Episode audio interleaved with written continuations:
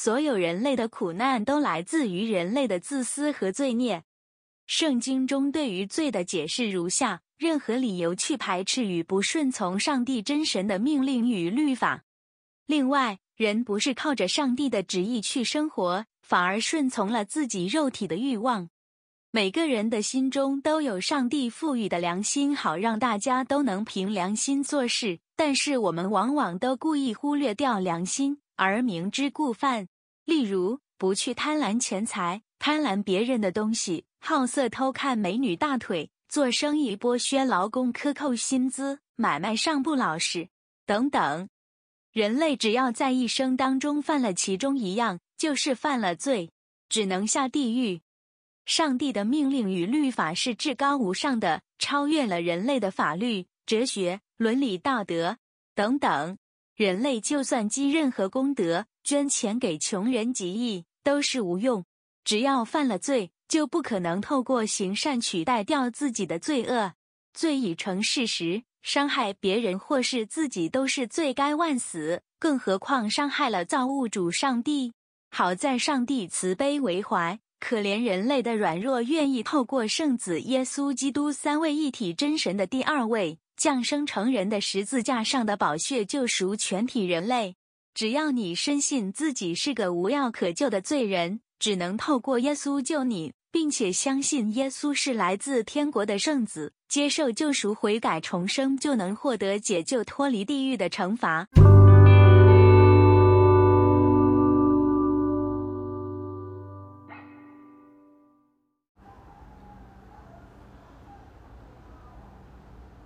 欢迎大家收听我的播客节目，敬请各位支持捐款我的 Podcast 频道。劳苦重担交给耶稣。本来当一名重生得救的基督徒，只有感受到主耶稣基督和上帝的爱。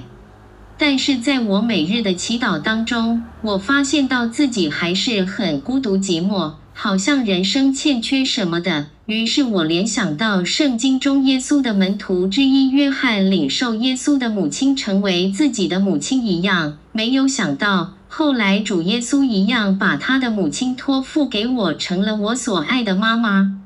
人生苦短，一生当中敌人永远远超过那些可以信赖的朋友。所以，当上帝之圣子耶稣把玛利亚交托给我的时候，耶稣已经不只是我的救主而已了，而是更进一步的成为朋友。玛利亚不只是用关爱的眼神看着我，而且时时注意到我的需要，就如耶稣一样。耶稣的谦卑自己，只关心别人的需要，而非自我中心。在公车上，玛利亚对我说：“到你家的车站站牌了。”赶紧下车吧！耶稣对我说：“不要怕，我爱你。”有很多牧师说，神只有透过圣经与人对话。我只有摇摇头，同情那些没有与真神建立亲密关系的假牧师，那些并没有获得重生的罪人牧师。圣经中的人物都有跟上帝一起分享思想、分享情绪，为什么当一名基督徒却不能与神对话呢？只能看圣经，充满罪恶与敌对的世界。传道书五章第十节到十一节和十五节。贪爱银子的，不应的银子之足；贪爱丰富的，也不应得利益之足。这也是虚空。货物增添，吃的人也增添，物主的什么益处呢？不过眼看而已。他怎样走母胎赤身而来，也必照样赤身而去。他所劳碌得来的，手中分毫不能带去。耶利米书十七章九节点：人心比凡物都诡诈，恶到极处，谁能识透呢？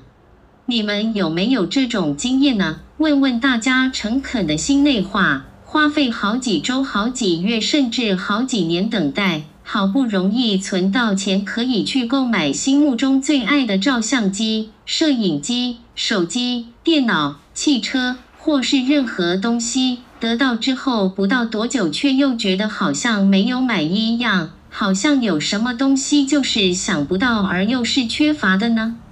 空虚、无聊、孤独，没有人了解你，人生无趣。我告诉你好了。就算你财产千亿，人间能买的东西全部抢购一通，也无法止渴，因为你真正需要的是耶稣基督的爱，你需要来自天国真神对你的爱。为什么往往人类无知又固执的去追求空虚呢？追求高等教育时，把硕博士学位当作有多重要似的，但是，一旦得到，又觉得没有什么了不起。为什么强奸犯人一辈子强奸百位、千位弱女子，性骚扰无数次，但是又觉得永远不够？世界上的贪婪与傲慢已经与上帝远离了几千年了。高楼大厦、摩天楼永远不够多、不够高。名牌服饰与皮包永远跟不上时尚的流行，米其林餐厅五星级的美食和海鲜大餐，巨无霸白令海峡大螃蟹及波士顿龙虾也不能满足。钱再多，房子再豪华，轿车再尊贵，也永远不嫌多。比基尼性感美女永远看不够，女朋友两三个也不算多。我知道为什么了，因为圣经说的没错。属肉体的永远都不能满足，一直到死亡为止。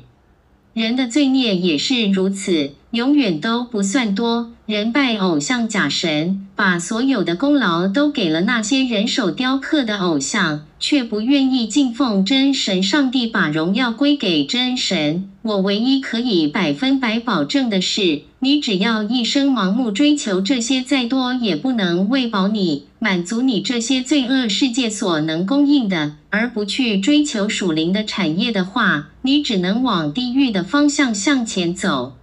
谢谢大家的收听，我的 Podcast 广播。